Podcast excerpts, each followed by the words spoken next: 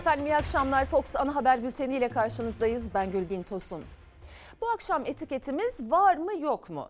Ekranlarınızda da görüyorsunuz şimdi. Var mı yok mu dedik. Çünkü haber merkezindeki arkadaşlarımız da bir türlü anlamadık. Yangın söndürme uçağımız var mı yok mu? İzleyeceksiniz. Tarım Bakanı yangın başladığında uçağımızın olmadığını söylemişti. Şimdi başka bir şey diyor. Yunanistan Dışişleri de teşekkür ediyor. Türk Hava Kurumu'nun uçakları ne oldu? Bakım yapılıp tekrar göreve başlayabilecekler mi belli değil. Bülten içinde ekiplerimiz hala yangın bölgelerindeler. Onlara dönüp son durumu aktaracağız sizlere efendim. Orman yangınlarının 13. gününde iki ilde 5 noktada alevler söndürülemiyor. Tomalar alevlerin yerleşim yerlerine sıçrama ihtimaline karşı hazır bekletiliyor. Yangına müdahale eden iki orman işçisi ise yanan ağacın altında kaldı. İşte Türkiye'nin ciğerlerinin solmaya devam ettiği o mücadele anları.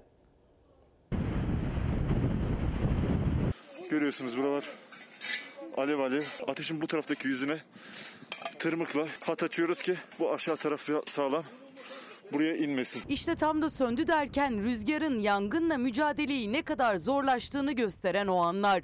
Helikopterin 300 sorti yapmasına rağmen rüzgarın şiddetiyle Muğla Fesleğen'de alevler kontrol altına alınamadı. Muğla'nın Köyceğiz ilçesi de alevlerle mücadele ediyor.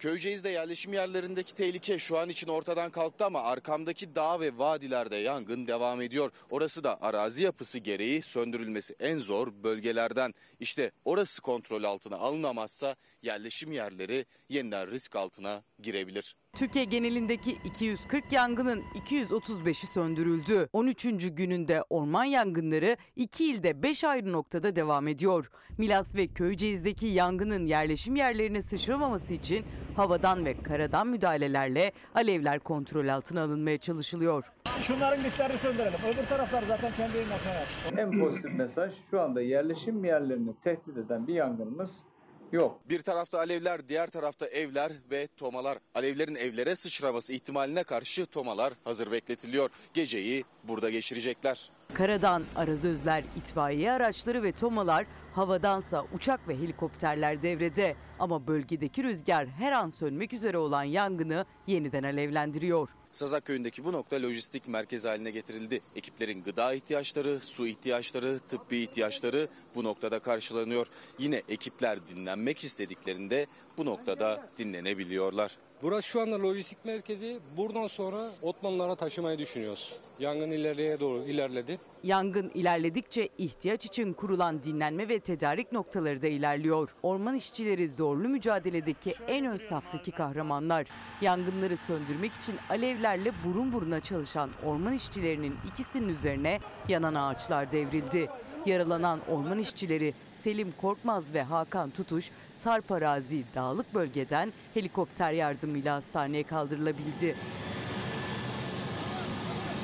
Yanıp küle dönen ormanlarda soğutma çalışmaları hala devam ediyor. Yangında en ağır yarayı alan Antalya'nın Gündoğmuş ilçesinde olduğu gibi. Birçok noktada duman tütmeye devam ediyor. Şu anda da hemen şu noktada bir duman tütmeye başladı. Helikopter su atarak orayı söndürmeye çalışıyor. Soğutma çalışmaları hala devam ediyor. Fox muhabiri Ali Onur Tosun ve Fox kameramanı Ömür Dikme alevlerin hala söndürülemediği Köyceğiz'de Onur Tosun karşımda. Onur son durumu senden alalım lütfen.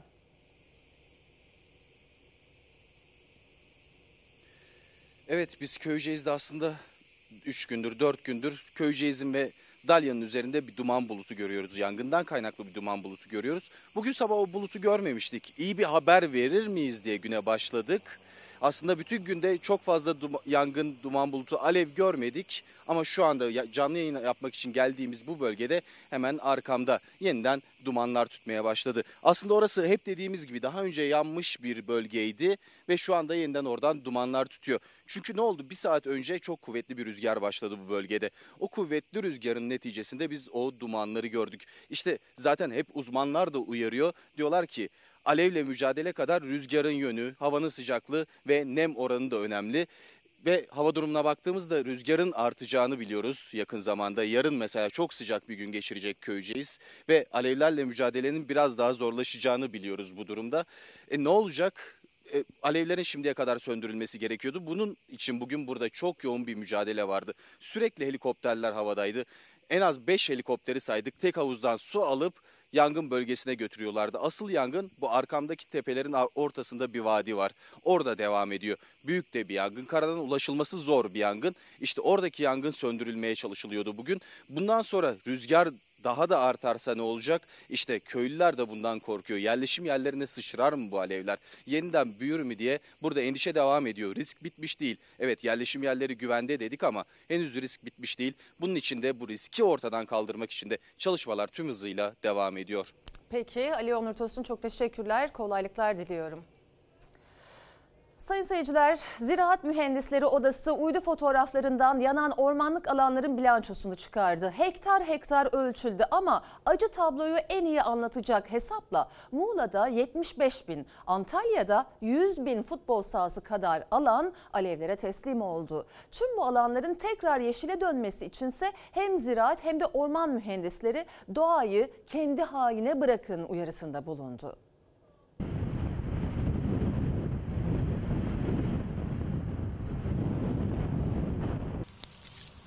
Çok acı, çok, çok.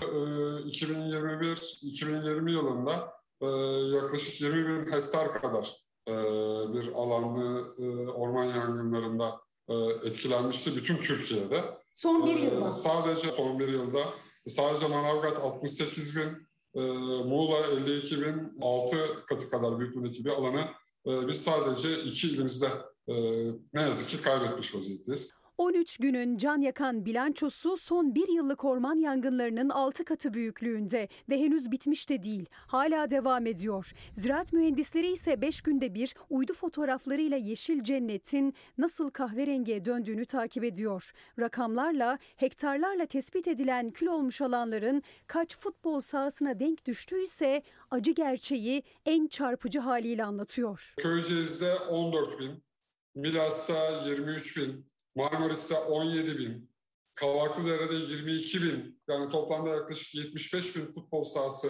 e, büyüklüğündeki bir araziyi e, sadece Muğla için söylüyorum. 75 bin futbol sahası büyüklüğünde yeşilin küle döndüğü Muğla'da hala devam ediyor yangın. En son 7 Ağustos'ta alındı uydu verileri. Sadece 5 gün içinde kül olan alanlar giderek büyüdü. Milas'ta havadan ve karadan müdahaleler sürerken 2 Ağustos'ta çökertme ve mazıda yükselen alevlerin 7 Ağustos'a kadar 15.900 hektar alanı nasıl yaktığı uydu fotoğraflarından böyle görüntülendi.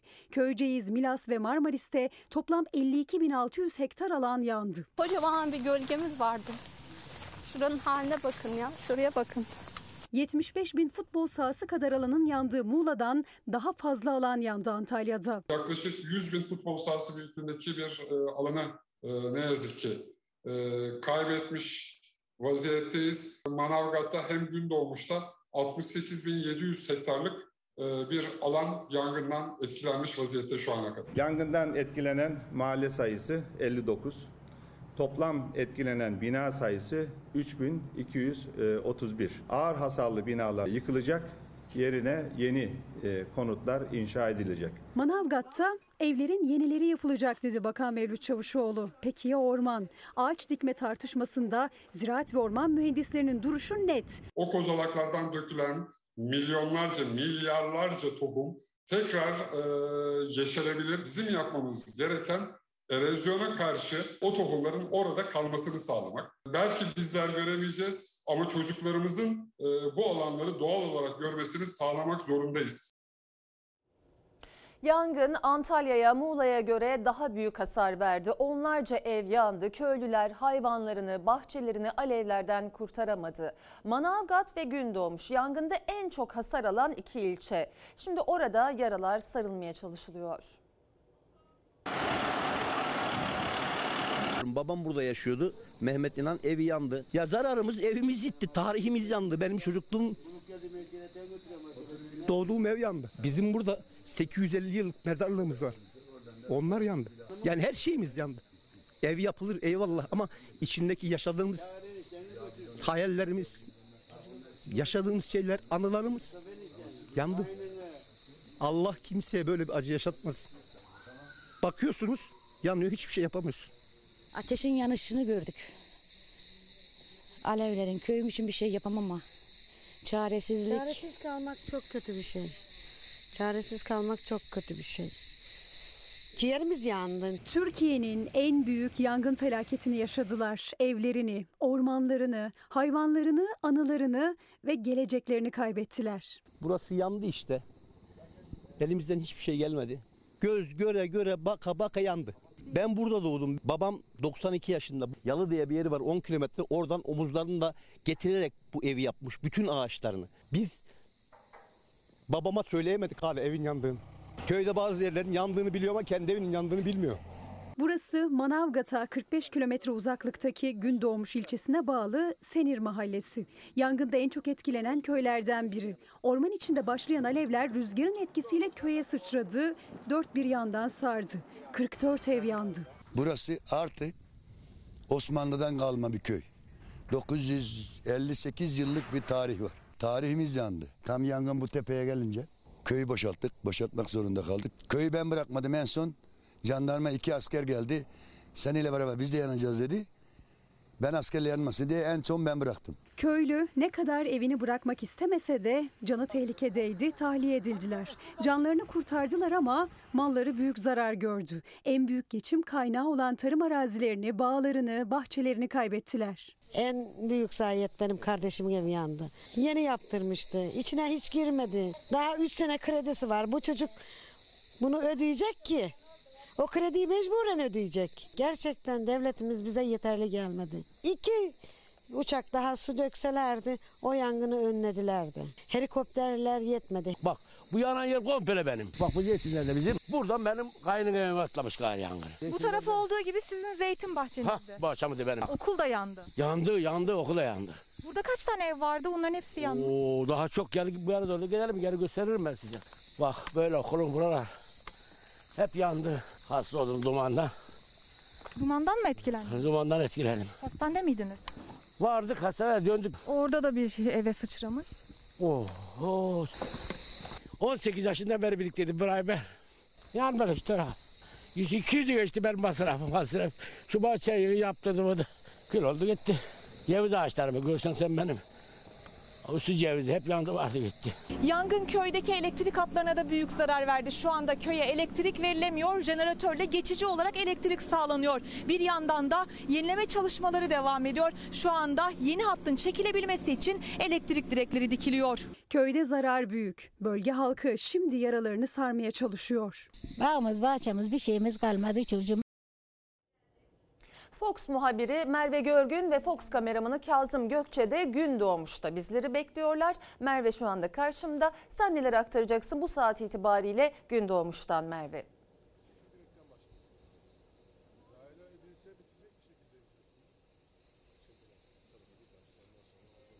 Merve beni duyabiliyor musun? Merve Merve Görgün beni duyabiliyorsan devam edeceğiz. Peki. Bağlantıyı yapamıyoruz efendim. Özürler. Haberle devam edeceğim. Evet. Ortada tehdit yaratan bir yangın yoktu ama yüze yakın ağaç kesildi. Köylülerin iddiasına göre termik santrale kömür sahası yapmak için kesiliyordu ağaçlar. 17 Temmuz'dan bu yana nöbetteler. Ancak bu kez de yangınlar nedeniyle ormanlara giriş yasağı getirildi diyerek köylülerin nöbeti bitirmesi istendi. İkiz köylüler ve çevreciler ise ormanda değil köydeyiz diyerek nöbeti sürdürmekte ısrarcı. 105 ağacımızı katletti yine haberimiz oluncaya kadar.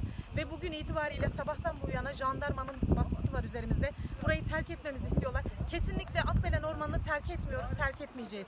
Artık yeter. Muğla Milas'taki yangın sürerken alevlerin tehdit etmediği Akbelen Ormanı'nda yangın önleme iddiasıyla yaklaşık 100 ağaç kesildi. Köylüler nöbette. Jandarma ise alanın afet bölgesi ilan edildiği iddiasıyla nöbete son verilmesini istiyor. Ama köylüler kararlı. Jandarma e, nöbet alanımıza gelmişti. Nöbet alanını boşaltmamızı istiyorlar bizden.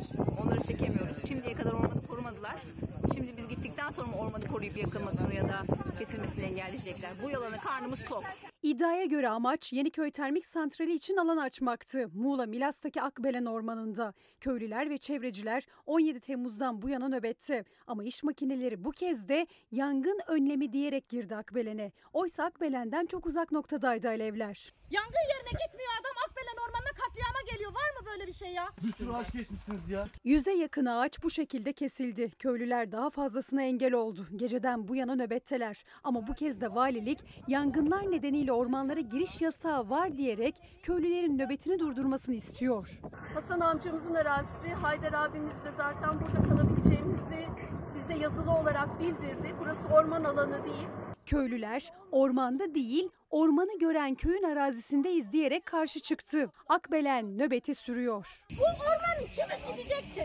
Onu da gittim ben de Türkiye bitti. Ağaç nöbeti tutmak zorunda kalacağımızı 40 yıl düşünsem aklıma gelmezdi. Bu nasıl bir akıl, bu ne hırs, yanmayan ağaçları da kesiyorsunuz. Sayın seyirciler, Türkiye'nin envanterinde hiç yangın söndürme uçağı yok. Bunu Tarım ve Orman Bakanı Bekir Pakdemirli yangınlarda alevlerin en yüksek olduğu dönemde açıklamıştı. Sonra ilk olarak ihaleyle kiralanan uçaklar devreye girdi. Ardından da yurt dışından hava araçları desteği geldi. Muhalefet bu tabloyu eleştirirken Bakan Pakdemirli bu kez Yunanistan'daki yangınlara destek uçak gönderilebileceği açıklamasıyla daha da şaşkınlık yarattı. Türkiye kiralık uçaklarını mı komşuya desteğe göndereceksiniz, gönderecek? Henüz bu soruya yanıt yok. 20 yılda yanan orman alanı 10 günde yandı. Bunlar hala işin cakasında. Yunanistan'ın dün bizzat arayarak bir uçak talebi var. Bunu değerlendirmeye çalışıyoruz. Envanterimizde yangın söndürme uçağı yok diyen kifayetsiz Tarım ve Orman Bakanı ya beyefendi herhalde milletin aklıyla alay ediyor. Envanterimizde bizim yangın söndürme uçağımız yok. Envanterimizde Tarım ve Orman Bakanı var mı merak ediyorum. Bekir Pakdemirli 10 gün önce Türkiye'nin Akdeniz'den Ege'ye 4 bir yana alevlere teslimken envanterimizde uçak yok demişti. Önce ihaleyle kiralanan ilk uçak sonra da diğer ikisi devreye girdi. Başta Rusya olmak üzere İran ve Ukrayna bunlarla birlikte yangın söndürme uçaklarımızın sayısı 16'yı buldu. Yurt dışından gelen ek hava desteğiyle 15 uçak 68 helikopterle yangınlarla mücadele sürdü. Sadece bizde değil komşuda da. Bakan Pakdemirli envanterinde 19 yangın söndürme uçağı olan Yunanistan'a uçak desteği verilebileceğini açıkladı. Yunanistan Dışişleri Bakanı da Mevlüt Çavuşoğlu ile görüşmesini paylaştı. Türkiye'den iki uçak geleceği için teşekkür etti. Bizdeki yangınların hafiflemesiyle beraber eğer sağlayabileceksek bunu da e, Yunanistan tarafına sağlıyor olacağız. Tarım Orman Bakanı'nın Allah düşmanın başına vermesin. Envanterimizde yangın söndürme uçağı olmadığını bizzat açıklamıştınız. Allah akıl fikir versin. 15 uçak, 64 helikopter, teşkilatta 3 amfibik uçak, 39 helikopter. Bakan Pakdemirli rakamları alt alta sıraladı ama kendi açıklamasıyla bu hava araçlarının hiçbiri Türkiye'ye ait değil. Kimi kiralık kimi de destek için geldi. Rusya sosyal medyadan Türkiye'ye 8 uçak, 3 helikopter desteği verdiğini duyururken Amerika'da yangınlar büyük oranda söndükten sonra iki helikopter göndereceğiz dedi. Akıllardaki soruysa Türkiye'nin güçlü bir yangın söndürme filosu olan Yunanistan'a hangi uçakları göndereceği. Bunu değerlendirmeye çalışıyoruz. Gökyüzünde devletinin yangın uçağını, yeterli helikopterini göremediği için binlerce gönüllü yurttaşımız tırnağıyla toprak kazdı. Avuçlarıyla su taşıdı. Ormanına sahip çıktı. Basiretsiz, beceriksiz hükümetin basiretsiz, beceriksiz Tarım Orman Bakanı ne söylediyse tersini yapan bir bakan. Onda birazcık onur varsa, ar varsa, utanma varsa derhal o görevden istifa eder. Muhalefet kiralık uçaklarla komşudaki yangına destek değerlendirmesi yapan Bakan Pakdemirli'ye sert çıktı. Hem istifasını istedi hem de bu vesileyle bir kez daha hurda denilerek kullanılmayan Türk Hava Kurumu yangın söndürme uçaklarını hatırlattı. Tarım ve Orman Bakanı ihale şartnamesiyle oynamış. Türk Hava Kurumu'nun ateş kuşlarını Etimeskut'ta öylece çürümeye terk etmiş. Yangın söndürecek uçan araç ihtiyacını düzensiz yıllık ihalelerle eksik gedik teminlerle çözmeye çalışmışlar. Uçak polemiği iktidarın ağzından çıkan her sözle daha da büyüyerek devam ediyor. Bunların yangında ilk kurtarılacaklar listesinde ormanlarımız yok, köylerimiz, evlerimiz yok. Erdoğan hükümetleri için ne olursa olsun ilk kurtarılacak şey cakaları. Yunanistan da alevlerle boğuşuyor. Geçmiş olsun ama ben tekrar edeceğim. Bizim şimdi Yunanistan'a gönderecek kendimize ait yangın söndürme uçağımız var mı yok mu? Somali'ye 30 milyon dolarlık hibe yardım, orman yangınları ve müdahale edecek envanterde uçak olmadığı tartışmalarıyla iyiden iyiye büyüdü. İyi Partili Aytun Çıray, Somali'ye 30 milyon dolar yardımla 6-7 uçak alınabilirdi. Bu para neden Somali'ye gönderildi sorusunu meclise taşıdı. CHP'li Murat Emir ise Orman Genel Müdürlüğü Orman Spor'a 40 milyon lira bütçe ayırdı, bütçe mi ayırdı diye iktidara ikinci soruyu sordu. Yeni bir skandal patlamasın, yeni bir felaket yaşanmasın. Orman yangınları sırasında uçak satın almayan bu siyasi anlayış Somali'ye 30 milyon dolar bağışta bulundu. Somali'ye 30 milyon dolarlık hibeyi meclise taşıdı İYİ Partili Aytun Çıray. Orman yangınlarını ve ardında bıraktığı küle dönen ağaçları evleri hatırlatarak böyle bir zamanda neden bu hibe yapıldı diye soru önergesi verdi. 30 milyon doları 6 yeni uçak alınabilecekken niçin böyle bir aşamada Somali'ye gönderdiklerini Cumhurbaşkanı yardımcısından sordum. Çıray soru önergesinde dikkat çeken bir iddiayı da gündeme taşıdı. Yalanlanmayan iddialara göre orada yandaş müteahhitler büyük işler yapıyorlar. Bu bağış aslında Somali'ye gibi gözükse de Somali hükümeti tarafından yine bizim yandaş müteahhitlere aktarılacak. Bugüne kadar gönderilen toplam miktar 500 milyon doları bulmuş. 4 milyon dolar bulamadığı için uçakların bakımını yapamayan Türk Hava Kurumu'na bu paralar aktarılsaydı yangınları söndürmekte çok daha başarılı olurduk. Muhalefete göre Somali'ye gönderilen 30 milyon dolar hibeyle hangardaki uçaklar tamir edilebilir hatta 6 uçak daha alınabilirdi. 20 yıldır ülkeyi yönetenlerin sevdiği tek yeşil var. O da doların yeşili. Hangi yandaş müteahhitlerin iş yaptığını sordum. Şimdi cevabını bekleyeceğiz. Somali, e, İsrail'e petrol taşımacılığı için önemli bir nokta. Sarayın günlük harcaması 10 milyon. Saraya 3 günde harcanan parayla Türk Hava Kurumu'nun 6 uçağı uçar hale gelebilir. Muhalefet iktidara harcamalar hibeler üzerinden uçak hesabı yaparken bir iddiada CHP'li Murat Emir'den geldi. Orman Genel Müdürlüğü'ne bağlı Orman Spor'un bütçesi 40 milyon mu diye sordu meclise. Yangınla mücadele etmesi gereken Orman Genel Müdürlüğü Orman Spor'a 40 milyon lira ödenek ayırmış ve yangınla mücadelede ancak ve ancak 3 milyon lira harcamışlar. CHP'li Murat Emir'in Orman Spor'la ilgili sorusuna Orman Genel Müdürlüğü'nden hemen cevap geldi. Sosyal medyadan bir mesaj yayınlandı. 40 milyon rakamı gerçeğe yansıtmamaktadır. Amatör takımlara ayırdığımız bütçemiz 15 milyondur. Orman yangınlarıyla mücadele kapsamında hava ve kara araçları için toplam 1,5 milyar TL bütçe ayrılmış olup yıl sonuna kadar harcanacaktır. Orman Genel Müdürlüğü Murat Emir'i yalanladıktan kısa süre sonra o mesajı sayfasından kaldırdı. Efendim Zahide Gündüz demiş ki Yunanistan'a iki uçak gönderiyoruz. Yangınlar bitmiş. Mevlüt Çavuşoğlu öyle demiş. İyi ki yapmış. Buna diyecek bir şey yok. Dünya hepimizin ağaçlar geleceğimiz ama uçak yok denilmişti. Var mı yok mu etiketiyle paylaşmış bizlerle. Ve siyasetin gündemine bakalım. Afgan mülteciler için Cumhurbaşkanı Erdoğan'ın finansı iyi yöneterek bu insanları alıyoruz. Almaya da devam edeceğiz çıkışına tepkiler dinmiyor. Muhalefet hem bu sözleri hem de iktidarın mülteci politikasını topa tuttu. 4 milyon mülteci varsa korumamız altındaysa Türkiye herhalde zayıf bir ülke değil. Finansmanı iyi yönettiği için bunu başarıyor. Bundan daha fazla bir göç yükü kaldıracak durumda da değildir Türkiye. Madem bu ülke güçlü bir ülke, madem siz bu işin finansmanını iyi biliyorsunuz, o zaman yapacağınız bellidir. 3-5 milyar avroyu biz Avrupalılara verelim, milyonlarca Suriyeliyi, Afganlıyı oraya gönderelim. Bu mesele bir para meselesi falan da değildir. Türkiye'yi bir göçmen kampı gibi saygısızca niteleyenlerin istismarına müsaade etmeyiz. Bu güçlü olup olmamakla alakası olan bir iş değil. Bizden daha güçlü ülkeler var. Onların için bu sığınmacıları biz çok daha güçlüyüz alıp besleyeceğiz diye almıyorlar. Van'dan Kırklareli'ne kadar her gün onlarcası bazen binlercesi yakalanırken AK Parti sözcüsü Türkiye'nin göçmen yükünü daha fazla kaldıramayacağını söyledi. Cumhurbaşkanı Erdoğan ise tüm eleştirilere rağmen güçlüyüz. Bu yüzden göçmenleri alıyoruz, almaya da devam edeceğiz demişti. Finans vurgusuyla bu ifadeler muhalefetin oklarını çekti. Bundan sonra da yine finansı iyi yönetmek suretiyle bu tür adımları atacağız ve bundan da hiçbir çekincemiz yok. Çünkü biz güçlü Türkiye'yiz. Finanstan anladıkları sadece para tahsil etmek. Dışarıdan 3-5 milyar avro gelsin de nasıl gelirse gelsin.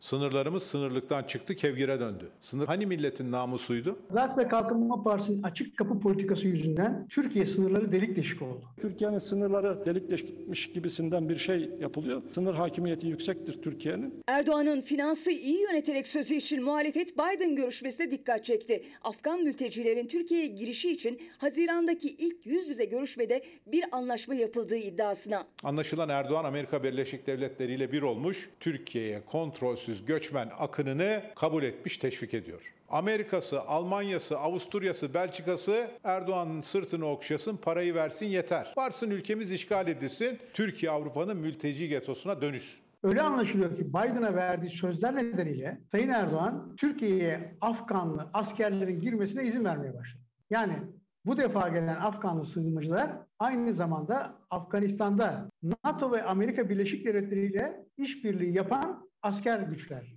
Zaten bunların kaçış tarzından, yürüyüş tarzlarından eğitimli olduklarını anlıyoruz. İyi Partili Aytun Çıray, Afgan mülteciler için bu dikkat çeken iddiayı dile getirdi. Tartışmayı farklı bir boyuta daha taşıdı. Sadece mülteciler değil polemik konusu. Kabil'deki havaalanı işletmesi de bir başka gündem. Eğer şartlar oluşursa biz yine Afganlı kardeşlerimizin güvenliği için bu havalanı işletmeye talibiz. E hayrola Mehmetçik ne zamandan beri başkalarının havalimanlarını işletir oldu? Sayın Akar, gürbüz genç Afgan erkekleri kaçıp İstanbul'a gelecek. Benim Mehmetçiğim Afganistan havalimanlarını savunmak için Kabil'e gidecek. Bu çirkin becaişi bu millet içine sindirmez. Burası Türkiye Cumhuriyeti. Kendinize gelin.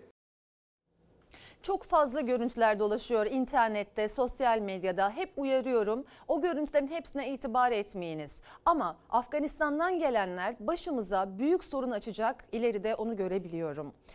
Sayın seyirciler, Ekonomide, piyasalarında, siyasetinde gözü Merkez Bankası'nın 12 Ağustos'taki faiz kararında. Cumhurbaşkanı Ağustos'la birlikte düşük faiz ve enflasyon için belli yerlere sinyali veriyorum demişti. Bu sözler muhalefete faizler düşmezse Merkez Bankası Başkanı'nı görevden mi alacaksınız sorusunu sordurdu. İktidar içinden bir isim Şamil Tayyarsa kamu çalışanlarının ve emeklilerin beklediği zam pazarlığı için hükümete kesenin ağzı açılmalı diye seslendi.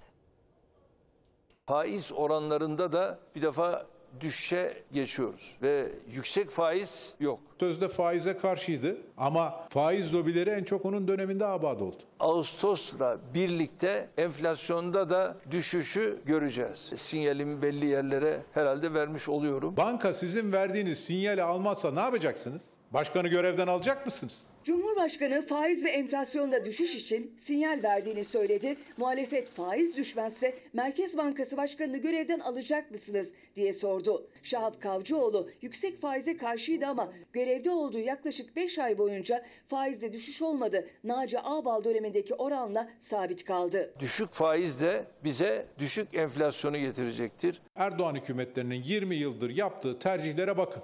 Varsa yoksa cukka, varsa yoksa yandaş, varsa yoksa rant, varsa yoksa şatafat. Ekonominin piyasaların gözü 12 Ağustos'ta Merkez Bankası'nın faiz kararında olacak. Memur, memur emeklisi ve kamuda çalışan işçilerin gözü ise hükümetle zam pazarlığında. Uyarı AK Parti içinden geldi. Toplumun her kesimi için kesenin ağzı açılmalıdır. Maaşımı sorma kardeşim sorma. Şimdi bize durduğu yerde ağlatacaksınız sorma. Bak dolaştım gidiyorum hiçbir şey alamadım. AK Parti Merkez Karar Yönetim Kurulu üyesi Şamil Tayyar topluma borcumuz var dedi. Çalışanlar ve emekliler zam pazarlığını beklerken kesenin ağzının açılmasını istedi. 4.2 milyon memur, 2.2 milyon memur emeklisi ve 700 bin kamu işçisi zam teklifi bekliyor. 15 Temmuz'da devleti ipten alan, salgında ağır bedel ödeyen bu topluma borcumuz var. Fiyatlar uçtu. Hayat pahalılığı TÜİK'in makyaj verileriyle bile dünya rekorları kırdı. Kamuda çalışan işçiler en düşük brüt maaşın 4800 lira olmasını istedi. Ama hükümet ilk teklifinde 60 ile 100 lira arasında değişen oranlarda iyileştirme sundu. Memurlar da 600 liralık iyileştirme ile 2 yıl için %38 zam istiyor. Ama çalışanlarla hükümetin teklifleri arasındaki makas şimdilik çok açık görünüyor. Efendim Hatice Hanım var mı yok mu diyor. Toplumun dezavantajlı gruplarından olan engelliler normal yaşam şartlarına sahip insanlar gibi toplumla iç içe yaşamak istiyor ve bu kamuya istihdamla 10 bin atamayla mümkün engelliye tek çözüm 10 bin demiş. Mühendisler için kadro var mı yok mu diye soruyor jeoloji mühendisleri. Ee, Bir başka tweet'e daha bakalım sizlerden gelen. Evet toz koparanda zulüm var var mı yok mu diye e, toz koparan bizim yaptığımız e, haberlerdi biliyorsunuz. E, bu tweetlerinizi okumaya çalışacağım süre kalırsa. Efendim koronavirüse günlük vaka sayıları kritik düzeyde seyretmeye devam ediyor. Bir önceki yani bahardaki pike göre ise yoğun bakımlar daha boş. Çünkü aşı var. Uzmanlara göre ise yoğun bakımda yatan kişilerin tamamına yakını aşısızlar ya da aşısı eksik olanlar. Yoğun bakımda e, aşısızlar çok büyük çoğunluğu oluşturuyor. İki doz e, mRNA aşısı sonrası 15 günde süre geçmiş, bağışıklık sağlandıktan sonra hastalığa yakalanan yok. Türkiye genelinde mi? Türkiye genelinde vurgu yapmaya çalıştım. Aşının koruyuculuğu yoğun bakımlardaki durumla daha net anlaşılıyor. Yoğun bakım uzmanı Profesör Doktor İsmail Ciner'in Türkiye genelindeki hastanelerden edindiği bilgiye göre tam aşılı olup virüse yakalanan yok denecek kadar az. Hastaneye yoğun bakıma düşense hiç yok. Tam aşılı yani iki doz mRNA ve üçüncü dozunu mRNA aşısı olan ve son dozun üzerinden 15 gün geçenlerin koronavirüsün her mutasyonundan korunması sağlık çalışanları arasında sevinçle karşılandı. Çünkü yoğun bakımlar 26 bine kadar çıkan vakaya karşılık eski yoğunluğuna ulaşmıyor. Yaşam mücadelesi verenler aşısını ertelemiş kişiler. Keşke aşı olsaydım tabii ki. Tabii ki çok pişmanım. Bu hastalığın şu anda dördüncü pikini yaşıyoruz ve dördüncü pikte bundan yaklaşık 20 gün önce, 25 gün önce aşısızların pandemisi olacak bu pik demiştik. Türkiye'de 8 Temmuz tarihinde 22.699 yeni vaka tespit edildi. 108 hasta hayatını kaybetti. Yoğun bakım uzmanı Profesör Doktor İsmail Cinel aşısız dönem olan Kasım ayındaki vaka sayısıyla yoğun bakım doluluk oranını karşılaştırdı. Kasım ayında 33 bin vaka vardı yoğun bakımlarda 6 bin ağır hasta olmuştu. 24 bin küsurlarda ve yoğun bakımlarda binin altında hasta var. Belli bir oranda aşılamayı başardığımız için hastalık daha hafif seyrediyor %46 çift doz aşılanma oranı bile vakaların katlanarak artmasını ve yoğun bakımların dolmamasını sağladı. Türkiye'de 8 Ağustos tarihinde ikinci doz aşı uygulananların sayısı 30 milyona ulaştı. Amerika ve Fransa gibi ülkelerde aşı kartı uygulamaları başladı. Bizim aşı olanlara pozitif ayrımcılık uygulamamız gereken kapalı alanlara girerken, toplu mekanlara girerken pozitif ayrımcılık uygulamamız gereken bir döneme giriyoruz. Aşı olmayabilirsiniz ama topluluklara karışmayacaksınız. Profesör Cinel'e göre aşısız dönemde uygulanan kısıtlamaları artık toplum kaldırabilecek durumda değil. Bu yüzden toplumun tamamına kısıtlama uygulamak yerine aşı olmayan kişiler için kısıtlamaların devam etmesi gerekiyor. Artık kapanmalar büyük olasılıkla olmayacak. Artık okullar açılacak. Ben kendi çocuğumu okula yolladığım zaman aşısız bir anne babanın çocuğuyla aynı sınıfta kapalı ortamda olmasını istemiyorum. Bu doğal benim bir hakkım. Covid-19 dünyanın kabusu olmaya devam ediyor. Vaka sayıları artarken uzmanlar aşı karşıtlığı nedeniyle endişeli. Bilim insanları bu durumun virüsün mutasyona uğramasına ve daha ölümcül bir varyanta dönüşmesine yol açabileceğini söylüyorlar. Delta varyantı vakaları patlattı. Bilim insanları salgına karşı aşı çağrılarını arttırdı. En kötü varyant uyarısı yaptı. Covid-19 yaklaşık 2 yıldır dünyanın kabusu. 200 milyondan fazla kişiye bulaştı. 4 milyonun üzerinde kişi öldü. Mutasyon geçiren virüs farklı varyantlarıyla etkisini sürdürüyor. İçlerinde en etkilisi delta varyantı. Daha bulaşıcı olan delta nedeniyle birçok ülkede vaka sayıları yeniden arttı. Son günlerde ise Kolombiya varyantının adı sıkça duyulmaya başlandı. Temmuz sonunda Amerika'da yayılan virüs Avrupa'ya da sıçradı. Belçika'da bir bakım evinde görülen Kolombiya varyantı nedeniyle 7 kişi öldü. Bilim insanları ise artan vakalardan endişeli. Virüsün aşılanmamış kişilerde mutasyona uğramaya devam edebileceği öngörülüyor. İngiltere'de hükümete danışmanlık yapan bilim insanları bu konuda bir rapor hazırladı. Alfa, beta, delta ve gamma gibi daha bulaşıcı ve ölümcül varyantların birkaçının birleşmesiyle bir süper varyantın ortaya çıkabileceği belirtildi. Benzer bir çıkış koronavirüsün ilk görüldüğü Wuhan'dan da geldi. Virüsün sızdığı iddia edilen laboratuvarın direktörü olan ve yarasa kadın olarak anılan Zengli dünyayı uyardı. Kıyamet günü mutasyonu olarak adlandırılan daha ölümcül bir varyantın karşımıza çıkması yakın dedi. Beyaz Saray tıp danışmanı Anthony Fauci de en kötü varyant konusunda uyaranlardan biri. Fauci, aşı olmayanların virüse gelişme şansı tanıdığını söyledi. Yeni varyantların tamamen aşılanmış kişileri etkileyebileceğini belirtti. Aşı karşıtlarına sorumluluklarını yerine getirip aşı olma çağrısı yaptı. Maske, mesafe, aşı diyoruz. Ve bir izleyicimiz Akdeniz Üniversitesi Tıp Fakültesi sağlık çalışanına maaş vermiyor. 2019 Kasım maaşıyla çalışıyoruz. Zam ve sözleşme istiyoruz. Hakkımız olanı almaya hakkımız var mı yok mu diyor. Bir izleyicimiz de neden hala Tarım Bakanlığı alıma çıkmadı? Son felaketlerde ziraat mühendislerinin, veterinerlerin önemi hala anlaşılmadı. Atama takvimimiz yayınlansın istiyoruz. Tam 500 gün oldu. Atama var mı yok mu artık öğrenmek istiyoruz. Haberle devam edelim. Erdek'te denizde yüzerken sürat motorunun çarpması sonucu hayatını kaybetti 46 yaşındaki kadın. Teknenin sahibi ve sürücüsü ise ifadesi alındıktan sonra serbest bırakıldı. Ailenin acısı bu kararla daha da arttı. Biz cenazemizi defnetmeden arkamızı döndük serbest bırakıldığını duyduk. Bizim içimiz soğumayacağı gibi içimizi acıtmıştır. Sahile 30 metre bile uzakta değillerdi. Üç yazlık komşusu birlikte yüzüyordu denizde. İnşaatçı Ender Kağan'ın kullandığı sürat motoru üç kadının arasına daldı. 46 yaşındaki Elvan Fırat Taşdöğen'e çarptı. Bir çocuk annesi kadın çarpmanın etkisiyle bayıldı. Arkadaşları onu sudan çıkardıklarında hayatını kaybetmişti.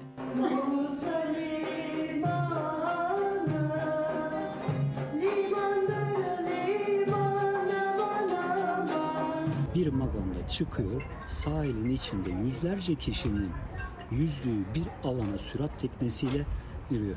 Tıpkı sağa sola ateş eder gibi Acıları dinmeyecek ama tek istedikleri bilinçsiz sürücünün hak ettiği cezayı alması. Ankara'da yaşayan 46 yaşında hayat dolu bir anneydi Elvan Fırat Taşdöğen. Yazlıklarının bulunduğu Balıkesir'in Erdek ilçesine tatile geldi. Komşularıyla birlikte denize girdiler. Bir otele ait çocuklar için derinliği belirleyen emniyet şamandırasının hemen yanında üç kadın bir yandan yüzüyor, bir yandan sohbet ediyordu. Sahile yakınlardı. Dubalara 1 metre mesafeden paralel bir şekilde son sürat hızlanarak dubalara 2-3 metre hizada 3 tane kadın arasına daldı. Kıyıdan 50-60 metre mesafedeki insanlar arasına dalmak ne kadar kaza. Bu vatandaşın serbest dolaşması içimizi daha çok acıtmıştır.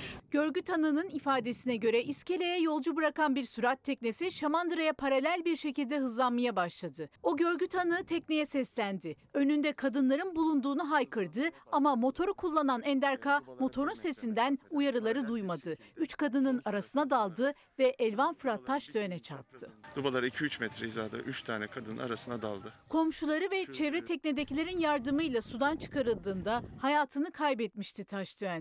Eşi Aydın Taşdöğen ve oğlu acılı haberle yıkıldı. Sürücü Enderka emniyetteki ifadesinin ardından serbest bırakıldı. hukuka inanan, adalete inanan insanız. İçimizi acıtıyor bu kişinin serbest bırakılması. Kazayla ilgili soruşturma devam ederken sürat teknesinin sahibi sürücü Enderka tutuksuz yargılanmak üzere serbest bırakıldı. Taşdöğen'in eşi ve ailesi karara tepkili. Ölümüne sebebiyet veren şahsın elini kolunu sallayarak tekrar dışarı çıkması hangi vicdana, hangi hukuka, hangi adalete sığar? İstanbul Hadımköy'de piknik yapmak için evden çıkan yaşları 11 ila 15 arasında değişen ikisi kardeş 3 kız çocuğundan 26 saatten fazla süredir haber alınamıyor. Eşyaları evlerinden 30 kilometre uzakta bulunan 3 kız çocuğunun aileleri perişan iyi bir haber bekliyorlar. Ne söyleyebilirim? Dünden beri arıyorum. Arıyorum evet ne söyleyeyim? Zeytin peynir aldılar. Biraz da oyuncak aldılar bebeklere dikiş yapmak için. Beş buçukta kapıdan çıkıyorlar ve bir daha haber alamadık maalesef. Ne diyeyim? Vallahi arıyorum ben. Bittim zaten. piknik alanları işte dere kenarları, ormanlar, işte site içi, çatı katları, bodrum katları yani olabilecek her yeri aradık. Ama hiçbir yerde bulunamadılar. İkisi kardeş, üç kız çocuğu İstanbul Hadımköy'de kayboldu. Son olarak böyle yansıdılar güvenlik kameralarına. Kaybolmalarının üzerinden 24 saat geçmişken bir çocuğun eşyaları evinden 30 kilometre uzakta Avcılar sahilinde bulundu. Kızımın yani çantanın içine gördüğüm eşyalar. iki parçasını tanıdım. Çocuklarla aileler arasında bir sıkıntı yok. Yok. Çocuklar pikniğe çıkıyoruz diye çıkıyor. Evet. Almışlar kilimlerini falan. Zeytin peynir almışlar. Sitenin içinde piknik yapacağız diye. 1500 kişi arıyor Hadımköy'de. Aynen şey Yani daha 10 18.45. dakikalık uykumuz yok. 15 yaşındaki Eslem Tuana Yüksel, kardeşi 13 yaşındaki Efsa Yüksel ve arkadaşları 11 yaşındaki Nazar Memiş oturdukları sitenin yakınında piknik yapacaklardı. Son olarak akşam saat 17.35 sularında güvenlik kameralarına yansıyan bu görüntülerin ardından çocuklar bir daha görülmedi. Akşam ezanında evine giren bir çocuk yani ezan okunduğunda kural vardır eve girer. Ya başka kural yoktur. Ve gelmeyince tabii ki aramış eşim biraz yarım saat sonra bana aradı. Yani mümkün değil yani o saate. 9 buçuk kalmaz. Evden çıkarken yanlarına sırt çantalarını, kilim yiyecek aldılar. Bir de marketten bisküvi almak için annelerinin verdiği 5 lira vardı. 3 kız çocuğundan 26 saattir haber alınamıyor. Kayıp kızların annesi Semra Yükselse büyük kızının en son sosyal medyada konuştuğu Özbek asıllı kişinin gözaltında olduğunu söyledi. Aramalar hem evin yakınlarında hem de tüm İstanbul'da sürüyor. Kaybolan kızların eşyalarının bir kısmı 30 kilometre uzakta Avcılar sahilinde bulundu. Üzerlerinde bulunan otobüs kartları da kullanılmamış. Üç kız çocuğuna ait eşyalar nasıl oraya gitti? Kızlar nerede? Aileler iyi bir haber bekliyor. Yani kızım hiç korkma. Ara. Anne baba gel de yeter ki yavrum. Sevgili izleyiciler arkamda görüyorsunuz bu üç kızımız kayıp. Belki bir yerlerde görürsünüz diye arkada fotoğraflarını paylaştık sizlerle. Ee, umarım e, en kısa zamanda bulunurlar sağlıkla sıhhatle. Efendim SMA tip 1 hastası bebekler için aileler yardım kampanyaları düzenlemeye devam ediyor. Bu süreçte kimi kriterleri aşıyor, kiminin ise durumu ağırlaşıyor. Zamanla yarışan bebekler yaşam mücadelesi veriyor. Çocuklar hiç kaybedecek zamanı yok. Çocuğum yine yoğun bakıma kaldırıldı. Hıçkıra hıçkıra ağlıyor çünkü minik bebeği Nergis Umuç SMA tip 1 hastası. Ailesi tek dozluk tedavi için gereken parayı toplamaya çalışırken 20 aylık Nergiz bebeğin durumu ağırlaştı. 19 gündür yoğun bakımda tedavi görüyor. Ne olursun. Yavruma yardım edin. Adaletine kavuşsun. 40 derece Ablasının öpmeye doyamadığı Yiğit Alp Avşar da makinalara bağlı şekilde hayat mücadelesi veriyor. Yemek yemek de nefes almak da çok zor Yiğit Alp ve diğer SMA tip 1 hastası çocuklar için. Yurt dışında uygulanan tek dozluk tedavi ise ailelerin son umudu. Türkiye'nin en küçük hastası 1,5 aylık İnci Melek adı güzel içinde ailesi yardım bekliyor. Biliyorsunuz ki zamanla yarışıyoruz. Bir saniye bile bizim için çok önemli. Kilo almalarında sıkıntı yaşayacağız. İnci meleğimizin cihazlara ihtiyacı var. Solunum cihazını temin edebildik ancak öksürtme ilacını temin edemedik. Bu da 30 bin 50 bin civarı yapıyor. Yurt dışındaki tedavi ücreti 2,5 milyon dolar. Ailelerin yardım almadan bu parayı ödeyebilmeleri imkansız. Zaman kısa. Bebekler 24 ayı doldurmadan tedaviye ulaşamazsa hastaneler tedaviye kabul etmiyor. Kilo sınırı da en önemli kriterler arasında. Şervan Danış'ın durumu da kritik. Sol ciğeri hastalığın etkilerine dayanamadı, söndü. Gözü yaşlı annesi ise Şervan'ın durumu daha da ağırlaşmadan ilaca ulaşabilmek için yardım bekliyor. Şervan çok acı çekiyor. Lütfen artık görün bizi. Şervan'ın dayanacak gücü kalmadı. Ben oğlumu böyle görmeye dayanamıyorum. Sizden yalvarıyorum. Şervan acısını bana yaşatmayın. Evet bütün bebeklerimiz, SMA'lı bebeklerimiz yardım bekliyor efendim. Aktardık sizlere ve arkamda da koronavirüs tablosu var son 24 saatin onu paylaşalım. Test sayısı bugün itibariyle 245.253. Dün 239.637'ymiş. Vaka sayısı bugün itibariyle 23.731. Dün 22.699'muş. Yani vaka sayısında yükseliş var. Vefat sayımız 117. 117 kişimizi hastayı kaybetmişiz. Allah rahmet eylesin. Dün de 108 kişiyi kaybetmişiz. Ee, bu nedenle mesafe, aşı. Bunu, bunu her seferinde söylüyoruz, tekrar ediyoruz. Çünkü sizin sağlığınız için önemli bu. İyileşen sayısı da bugün itibariyle 7365 olmuş. Dün 5835 iken bugün iyileşen sayısında artış olmuş. Çok şükür diyelim. Ee, ve araya gidelim şimdi efendim. Efendim Fox ana haber bültenini burada noktalıyoruz. Fox'ta yayın televizyonda ilk kez yayınlanacak olan Hayır Oluversin Gayri isimli e, sinema filmiyle devam edecek. İyi bir akşam geçirmenizi diliyoruz. Yarın e, saat 19'da karşınızda olacağız. Görüşmek ümidiyle. Ezilir yerler için bir başkadır benim.